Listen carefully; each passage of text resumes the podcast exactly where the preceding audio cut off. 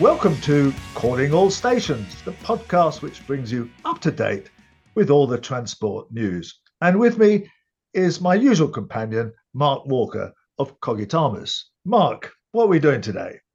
Hello, Christian. For this episode, we're going to be looking at the latest developments and reports on HS2.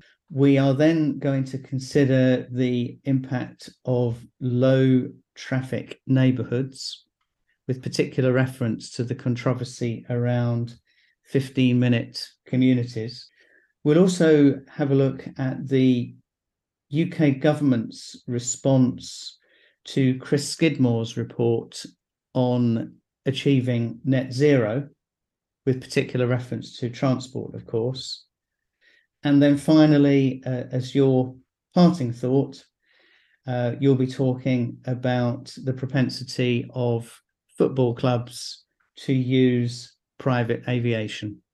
Great. Well, look, I try to avoid always talking about railways first on this, but in this case, this absolutely devastating report about what's been going on uh, at Euston around the construction of uh, the the new station is so powerful that uh, and and I think actually presents an existential threat to HS2 uh, that I thought we had to start off uh, with uh, discussing it. So a little bit of background on this. I mean, Euston has always been uh, there's been a big question mark over quite what happens at Euston. So initially they proposed an 11 platform station, and they found that that nowhere came within the budget, which rather arbitrarily has been set at some 2.6 billion in 2019 prices for uh, the HS2 station. And so they said, okay, you have to find another solution. And they went for a 10 platform, uh, slightly simpler kind of uh, design. And lo and behold, that came out as at just about the same price as the 11 uh, platform one at around 4.4 billion, nearly a couple of billion over uh, the uh, budget. So um, the problem with it, and this is honestly, this report is is worth anyone reading it who you know supports HS2 because there are some real lessons to be learned. And this is a report from the National Audit Office. That's right. Sorry, yes, yeah. the National Audit Office uh, report uh, published. Uh, um, in uh, uh, just uh, the, the, last few days of March. And uh, what what one of the pro- one of the problems has been that there's actually three projects uh, that are involved here. One is uh, the the new station, the new HS2 station. The second is revamping the existing station, which we all hate, don't we? and, and, and, the, the story of which you describe in great detail in your book about British Rail, as I uh, recall. Uh, uh, indeed, and and uh, and indeed my previous book, Cathedrals of Steam. So I've, right. I've written about it uh, as well in there and and uh, you know what a what a dreadful station it was, and it was built without seats and whatever. And it has improved a bit, but it's still a ghastly space compared with what was there before. So uh, re- redesigning that, and then a third scheme about what to do with the uh, uh, the space over. You know how uh, how much how high do you go and what do you build and and and so on, and do, do you try and create a uh, you know, a fabulous uh, new development, which is the idea with businesses and housing and, and whatever. And the problem is one one problem has been that these three projects were run by different people and so were not properly uh, coordinated. You know, one was run by Network Rail, one was run by HS2 Limited, and the third one, uh, the over uh, space uh, thing, was operated by a private company called Lend Lease. So these three lots of people didn't particularly coordinate with each other what they were doing and so on. But also there's a there's a more fundamental problem here which is that and every time i've looked at hs2 and i know you're more of a supporter of it than me and and i have been opposed to it but i really do try and take a, a kind of objective view of this. And the problem has always been that whenever you look at these uh, aspects of the project it just seems that costs are never kind of under control and and that they, they just seem to go away and produce these amazingly expensive kind of ideas with nary a thought for uh, the budget. I, I don't know what you think about that, Mark. I think what I find most baffling from the description that you've given, which is of course all derived from the National Audit Office report, is this lack of coordination between the different uh, outputs that were being sought the HS2 station, the Network Rail uh, improved station, and the and the airspace. I think that's the correct term, airspace development. Um, right. Of the of the, the of the sort of um, area over the buildings and around the buildings. Um, but um, uh, and and you would have thought, but I mean, there are there are many uh, well-regarded uh, firms who provide that sort of project management and coordination, and and it it strikes me as really odd that this dislocation has occurred, and I'm wondering whether, and I'm interested in your opinion on this, Christian, whether that's because of the changing ambitions of a succession of governments in relation to HS2 and the sort of the various points at which they've blown hot and cold over whether HS2 would happen, whether it would happen, be delivered over the complete length. And of course, really importantly, the really at the very recent decision to slow down construction of HS2 between Old Oak Common and Euston itself. Yes, no, I I think that is definitely right, and, and the problem there is uh, that there's you know too many cooks spoiling uh, the broth right, here. Yeah. That the Department for Transport, whose objectives change with different ministers. Um, and uh, uh in the face of different circumstances like rising costs, uh, and you read this report, uh, Mark, and you'll see that almost every second word is the Department for Transport. You know, the Department for Transport allowed this, they didn't allow us to do that, uh, or it didn't allow HS2 Limited rather to do that. Uh, they wanted this, uh, then they changed their mind. Um, and uh, you know, you just can't run a project like that. I mean, what should have happened is that HS2 Limited should, you know, have have had the power to make decisions. There's even commercial decisions here that are being made uh, where where they are asking uh, the DFT, can we do this about you know the commercial aspects of, uh, as you say, the airspace above? And the DFT says, no, no, you can't spend this money, uh, even though spending that money might then result in an increase in in income eventually uh, from the scheme. So it it's it's just far too many people involved in this and no kind of single structure and as you say no proper uh, project management. So so really the idea was that hs2 limited uh, would be given a mandate set up at arm's length from the government and told to get on with it but in fact they're they're having more than just scrutiny applied to them. They're having to almost be line managed by the Department for Transport, which is then itself being line managed by the His Majesty's Treasury, presumably. Yes. Uh, yes, no, exactly. I didn't mention the Treasury, but yes, spot on. Um, and uh, you know that that it's micromanagement in the same way that they micromanage uh, uh franchises, and and uh, I I just don't understand why they think that this is a a good way of doing things. You know, uh, exactly. HS2 Limited I mean, look, their chief executive gets paid, you know, a, a, hefty six figures sum. I think it's in the region of he's the you know highest paid civil servant in the country in the region of I think six or seven hundred thousand uh, pounds a year. You know, surely if you're paying somebody that amount, uh, they should be given the right to uh, ability to to make decisions. So now um, they had 650 people working on Euston. Um, and you know, there's two aspects of that. One is that they're making a lot of them redundant, and that's going to cost money and so that's on. That's extraordinary, whole... isn't it? That there are now a new civil engineer this week reported redundancies amongst uh, the, the, the, project teams. Uh, absolutely amazing. When you know there is clearly a shortage of that sort of. Uh, those sort of skills.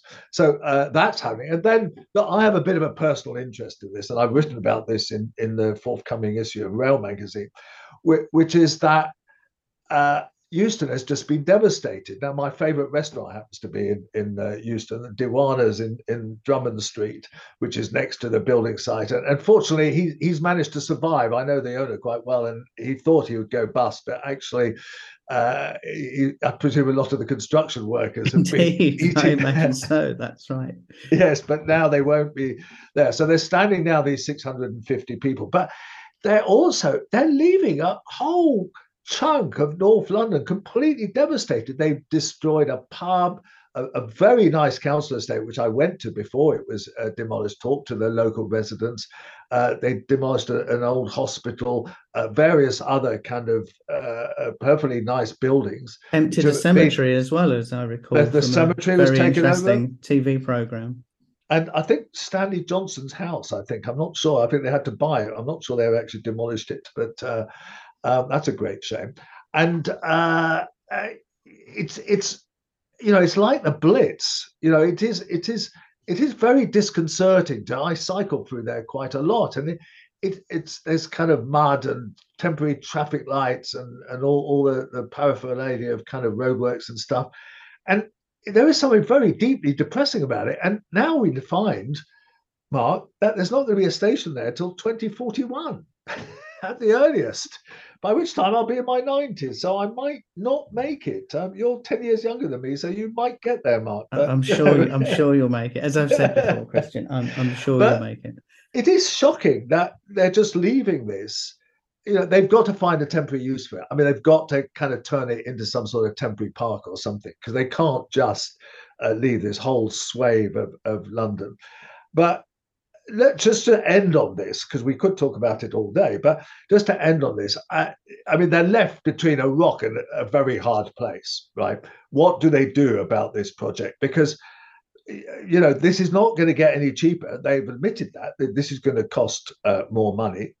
Uh, there's a whole issue of Old Oak Common, which is now going to be in use for at least the first seven, eight years of the scheme, depending when it opens, um, as as the terminus station and they've got to build the whole connection with the Elizabeth line. That that's going to cost five billion as well. Surely, you know, it's the biggest station that has been built uh, in the UK for decades. Um, and uh, I think there is a real existential threat to the scheme. I, I previously have said, oh, look, you know, you have to go on with it. We've got all these tunnels and the Chilterns. You can't really abandon this whole scheme. But, but Mark, I mean, if they're going to spend another 50 60 billion on this to chase the 20 billion that they've already spent 25 billion that they're already committed to is that worthwhile ultimately? I mean you know it, it's it's you know somebody's got to make these decisions. Or are we going to end up with a railway line that runs between curzon street which is not even quite in central birmingham to old oak common which certainly isn't in central london? It's all very well saying oh there'll be elizabeth line there but what about people like me who cycle to Euston Station, or or people who uh, get dropped off there, or take the bus there, or whatever. You know, um, it's it. Old Oak Common is not a suitable place to be the permanent uh, terminus of our high speed line. As you say, we could probably fill a whole program with this, but we we need to stop there. Uh, and but what, what we will do for our listeners is we'll put onto our Twitter account the link to the National Audit Office report so that you can read it for yourselves. And uh, that's uh, at All Stations Pod. And we will no doubt return to this subject in the future.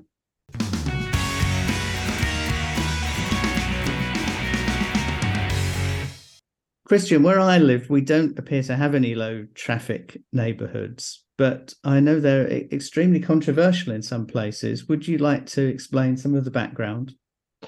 Well, this is really a, a new name for an old concept, right? The old concept is, and it used to be called in, in, this in the 80s and 90s, you know, stop rat running. In other words, you block off some uh, an end of a, a residential street to stop people using it as a shortcut through to the local high street or or whatever, right? And in the uh, 80s and 90s, th- these were implemented in lots of places. Indeed, I happen to live uh, uh, in Islington, in one that was implemented at least 30 years ago. You know, and um, you know, as a result, I am uh, overlooking my uh, little street, and you know, you get about half a dozen cars a day going through it because you know people can't drive through it. If it was a shortcut between uh, Camden Town and Tufnell Park, as it could be, there'd be hundreds of cars going through it. So, so that sounds very uncontroversial, and um, in, in, certainly in the uh, you know in the last century when these were implemented, there wasn't much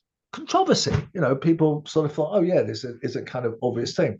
But now uh, they've been implemented around the country in various places. But then COVID kind of led to uh, a big increase in them because uh, the government wanted to encourage uh, more cycling and walking. They wanted to reduce uh, air pollution and so on.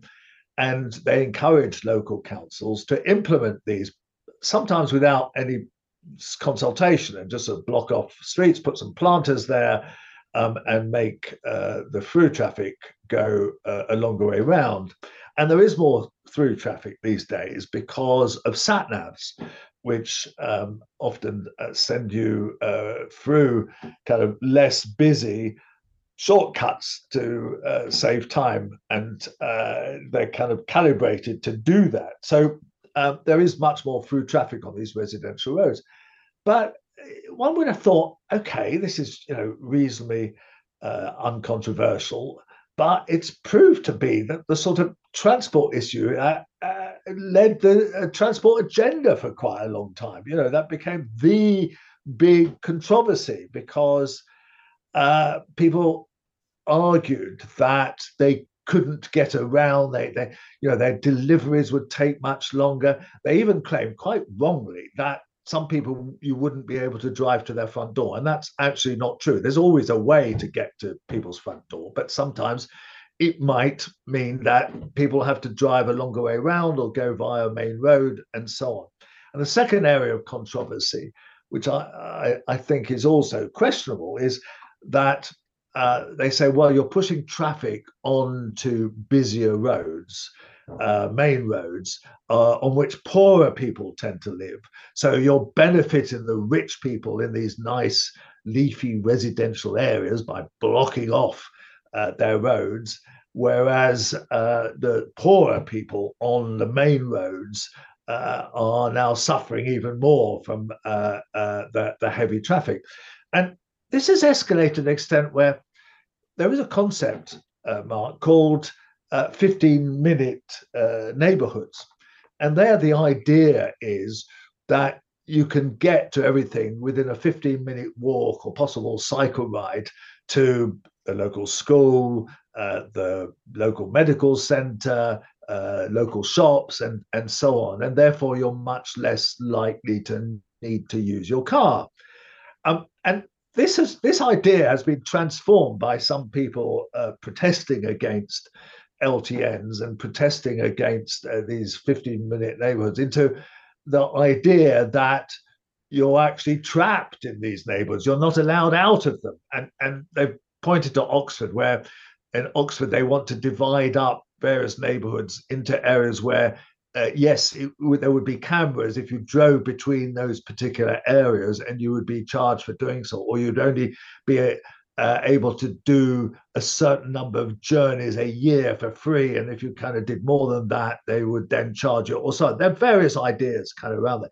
And they've had demonstrations there, which some elements of the far right have joined in, kind of standing around saying, you know, freedom to, to, to go where we want. And, you know, we don't want these 15 minute uh, neighborhoods. And it's a reflection really of, of two things, I think. It's it's a reflection of people's obsession with cars and the fact that you know they think that the ability to drive anywhere uh, at any time at no cost is a fundamental human right.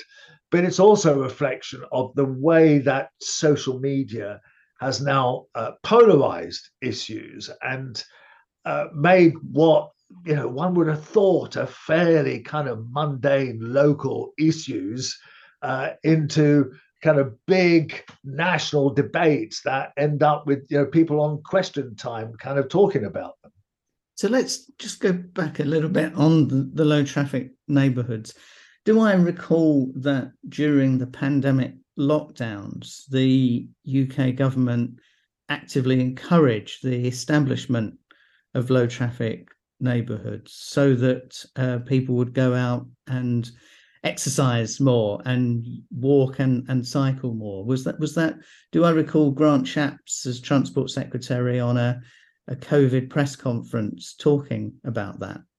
Yeah, absolutely right. And uh, and these were implemented in various places, and in some places, the protests, uh, such as in Ealing, for example, were such that uh, not only was the local council leader toppled in this, but also they reversed all uh, the LTNs at great haste. And famously, and that again, was a Labour council, was it? So was that was a, a Labour, a Labour council implementing a Conservative government uh, policy? Uh, absolutely. Right. And then there was a, a the the council uh, down in uh, near in Shoreham uh, there was a main road between Brighton and Shoreham where they put in a cycle lane. And again, that was a Tory council that then uh, removed it uh, very quickly, even though it was proving very popular and lots of people were cycling uh, on the Shoreham Road. Same thing happened in uh, Kensington, Chelsea, where uh, where I, I've something dear to my heart because I was actually brought up just off Kensington High Street. Um, and uh, they implemented a uh, cycle route through that, and that, that's an important cycle route because um, there's cycle routes kind of either way. There's cycle routes in Hammersmith and Fulham, and, and some uh, cycle routes through Hyde Park. So uh, it was a kind of good connecting route, and they put in this cycle route, proved very popular. But after five weeks, uh, with some pretty kind of bizarre consultation and and you know campaigners as far away as New Zealand kind of putting into the consultation reports. They removed it, and they've just actually had a court case about that. And the campaigners in favour of uh, the cycle route actually lost out. So, the, what I, what I find amazing about this is that these are such sort of local issues about particular streets and particular roads, and uh, that they've become a national issue over because of the anger that's elicited by this. And and presumably that is, I think you alluded to that anger is stoked up on social media, and it becomes a kind of culture war type of uh, issue. I'm afraid so. And and interestingly enough, when you do get genuine consultations, um, uh, and and you know you look at the, the, the proper ones from local people and stuff, they tend to be largely in, in favour of this. And when some some Tory uh, councillors have stood on very strong anti-LTN kind of uh, manifestos, and they've largely lost out. You know, they're, they're, barely. I don't can't think of anyone who's managed to uh, upset, have a political upset on the basis of being uh, anti-LTN. And you know, when you think of it, there's a, a, fundamental issue here, Mark, is a very interesting, I think, political uh, uh, conundrum, right? If, uh, which I think is the way it should be looked at, if, say, uh, you know, 2,000 people live on the main road and 5,000 people live inside the LTN, is a very small disbenefit, and there might well be a disbenefit to the 2,000 on the main road uh, the same as enormous benefit to the 5,000 in the LTN who are then more able to walk to their kids to school, to cycle, they have cleaner air, they uh, don't have so much traffic noise, and so on. And that's really the way one ought to look at this, you know, is the disbenefits versus the benefits and have a proper, uh, actually almost scientific kind of assessment of that. But of course, we don't do that. So what happens is that the people who shout loudest uh, tend to win on this. I mean, the same thing happened, Mark, in, in, you know 20, 30 years ago around controlled parking zones, where you know every time you tried to impose a controlled parking zone, people were up in the air because they uh, were, were, were suggested that you know I should be allowed to park outside my front door without uh, having to pay, as if it was a kind of basic human right. And actually, by and large, I mean, again, I live in a CPZ.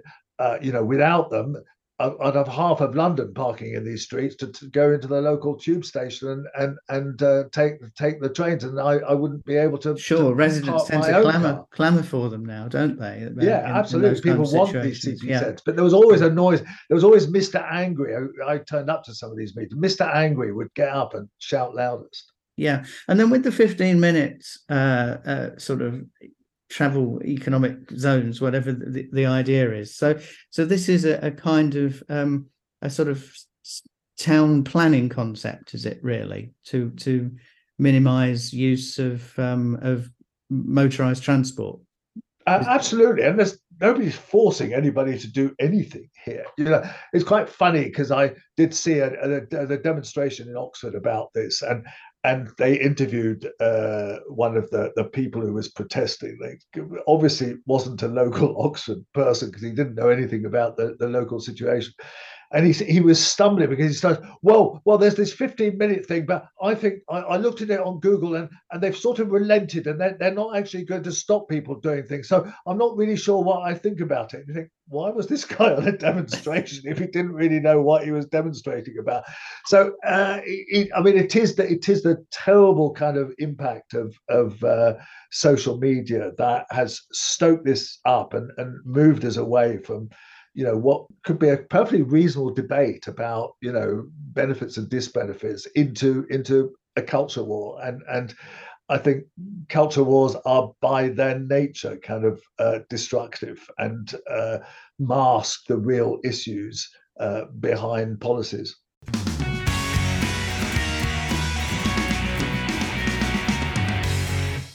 In episode four of Calling All Stations, we talked about the report from Conservative MP Chris Skidmore, who'd been commissioned by the UK government to undertake an independent review of the whole strategy towards reaching the net zero objectives. And uh, Chris Skidmore published his report, which contained over 100, I think it was in total 129 recommendations across all aspects of the economy and society on how the journey to, to net zero could be achieved. Now, yesterday, the UK government, in a swathe of net zero related announcements, published a response to Mr. Skidmore's 129 recommendations. And Christian and I have been having a, a, a bit of a look at these uh, because, with particular reference to the transport recommendations, it's all a bit complicated uh, and there are uh, many, many strands to this. But um, the government has responded most energetically, I, I think it's fair to say, on issues related to the decarbonisation of road transport and towards the um, easier and faster rollout of uh, electric vehicles. And they've also taken some new initiatives to uh, move forward their agenda on sustainable aviation fuels uh, as a way of making um, flying with a clear conscience a, a, possibility in the future. We'll put the report onto our Twitter so that our listeners can have a look for themselves. But I think the area that is a bit disappointing is in relation to uh, Chris Skidmore's recommendations on rail, because I can't help feeling that those responding have, have tried to be a bit too clever here, in that Chris Skidmore had a section of his report which was entitled Accelerating Rail Electrification and Freight Decarbonisation. Uh, and I'm a, I'm a bit of a, a, an obsessive when it comes to electrification. I, am a big fan of of electrifying most, if not all, of the mainline railway network. But in when it came to the actual recommendations in the in uh, Chris Skidmore's report, he made a specific recommendation on freight, um, and it's that recommendation which the government has chosen to respond to in its own document that was published yesterday. And it's a good recommendation, and the and the response from the government is fine. but they've managed once again to give a swerve to this key issue of when and how will we see the electrification of the vast majority of Great Britain's mainline railway network. Well, why do you think they duck out of that? Because you know every, everything that we know about electrification is is it has enormous advantages. It, it both uh, speeds up the trains. Uh, it obviously uh, makes decarbonisation kind of easier compared to uh, diesel fuels and and uh, all that. Um, and uh, people like it. Uh, you know, they traveling in electric trains is is definitely you know smoother uh, and so on. So, I mean, and, and it's been proved in the past. Um, you know, I like referring, you know, as a bit of a railway historian, I like referring to uh, the between the wars period where uh, Sir Herbert Walker, who ran Southern Railway, kind of electrified most of the of the network with a rolling program of electrification, which made it kind of cheap. So, why do you think that they they're always reluctant to go there? Is it the capital cost? You know, what what is it, or is it the fact that really they'd like us to keep on using diesel? What what is it? I can't believe that it's because of any great affection for for diesel, um, but I do think it's because of a, a deep skepticism around the deliverability and the fundability of electrification. And to be fair to the UK Department for Transport and His Majesty's Treasury, they do have some basis for their skepticism when it comes yet again to this idea of how well you you set out on a on a project with a particular cost in mind and you set aside a budget for it hs2 all over again yes. and then it seems to end up costing half as much again or double what you were uh, what you were expecting well they got and their fingers burnt on the on the great western the great western is a, a spectacular example of this of course because towards the end of the labor government and carrying on into the coalition uh, government, there was a the beginnings of a program of uh, a, a, rolling program of electrification. So yes, the Great Western Electrification Scheme, which was the beginnings uh, in some ways of a program of mainline rolling electrification, did cause certain sharp intakes of breath because there were some very significant cost overruns and uh, delays to its introduction.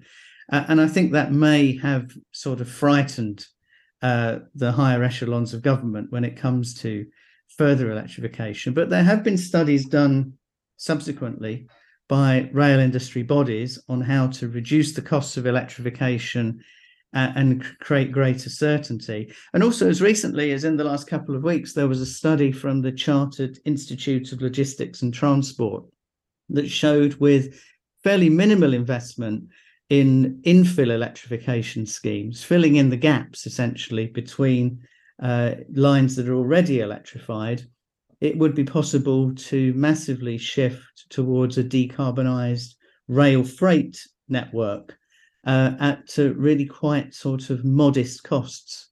So, so yes, I think this is something which those of us that uh, are advocates for electrification have to keep chivying away on and never uh, never admit defeat because it, it clearly is uh, a, a, very important uh, component of any decarbonisation and net zero strategy. Yes, I, I mean, I, I note uh, that uh, some of the emphasis on the report and indeed creation of a new fund is for carbon capture. And as you know from our discussions, you know, I, am a skeptic of technological fixes, you know, whether it's driverless cars or Hyperloop or whatever. And uh, carbon capture is one that's been around a long time.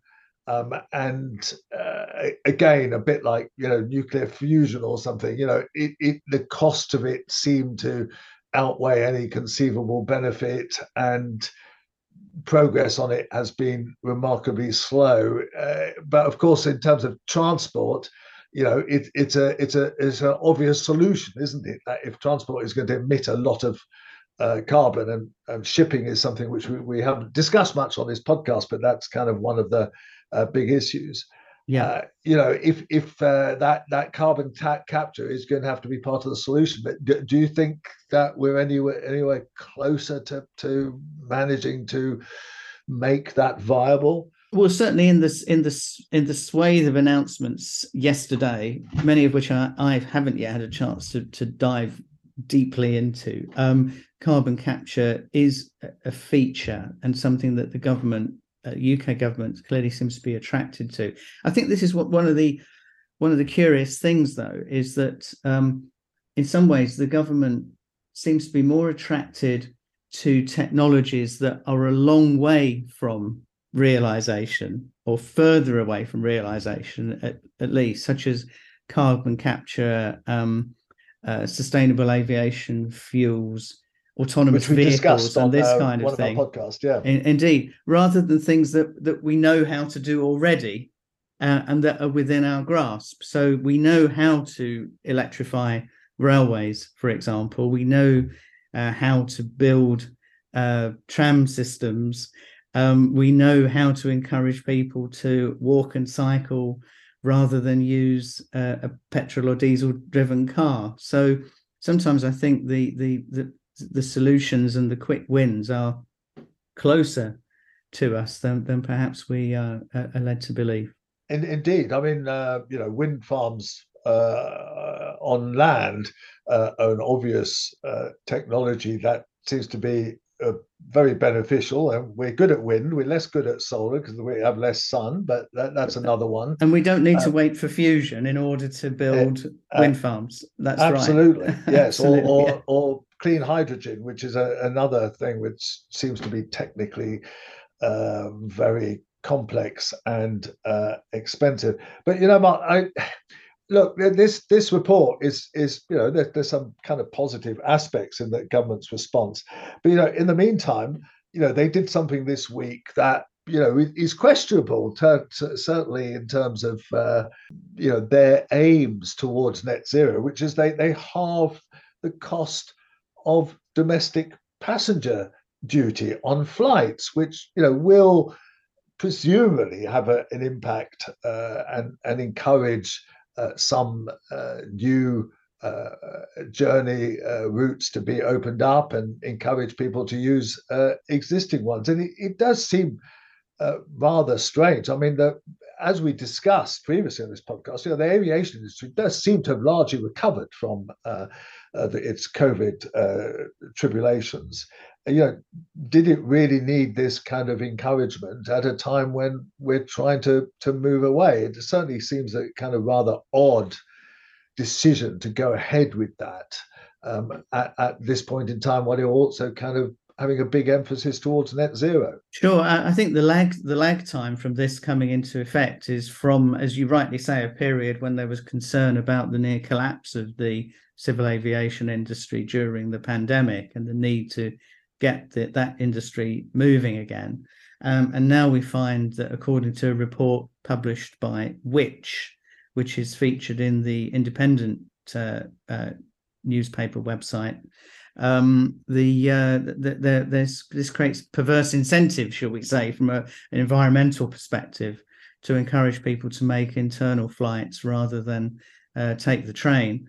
Uh, and that's in marked contrast to some other comparable European countries, which are, are, putting the incentives in the other direction. So, but I think what you could also see there uh, is that um, within all governments, in all countries, and which of, of whichever political persuasion, there are these tensions between the desire the imperative to, to to take measures to safeguard the future of the environment and, and the planet and civilization and uh, measures that, that are seen as necessary to encourage economic growth and uh, economic activity uh, uh and, and, and a, a, shorter term view of what uh, constitutes prosperity. indeed, I'm uh, off by sustainable method of transport, Eurostar, to France this evening. Um, but you know, again, that's a a, a, railway uh, line that is underused because of uh, other constraints, where the trains and sometimes they can't even fill up the trains because there's constraints and so on. And there's you know, not much effort going into uh, ensuring that uh, they can boost that uh, the usage of the Eurostar. Um, and it's also very expensive. Um, in fact, I'm traveling on Friday night because it's so expensive that it's cheaper for me to travel on Friday night with my my family and grandsons and whatever, six of us, and stay in a hotel than travel on the Saturday morning. I mean, that, that sort of thing is is crazy that it's so expensive that it's actually worthwhile spending a night at a hotel uh, and, and end up saving money. So there's a long way to go on all this, Mark. And plenty more for us to discuss. Absolutely.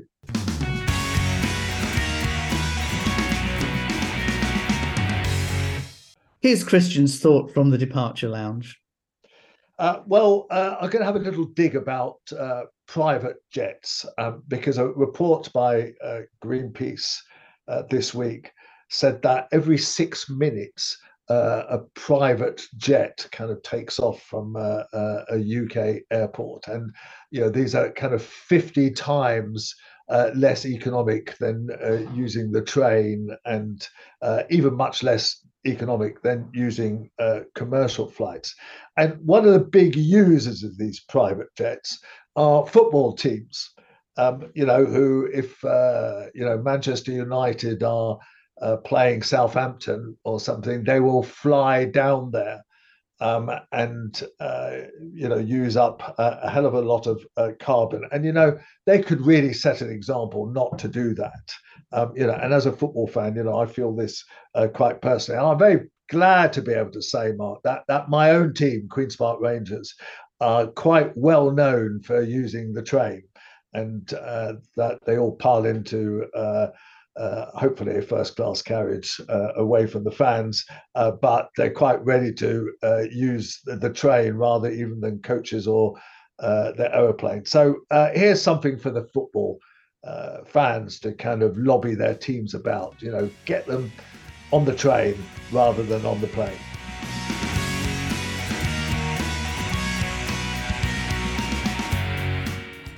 Calling All Stations with Christian Wolmar is a Cogitamus Limited production. If you've enjoyed our podcast, do give us a five star rating on whichever podcasting platform you use.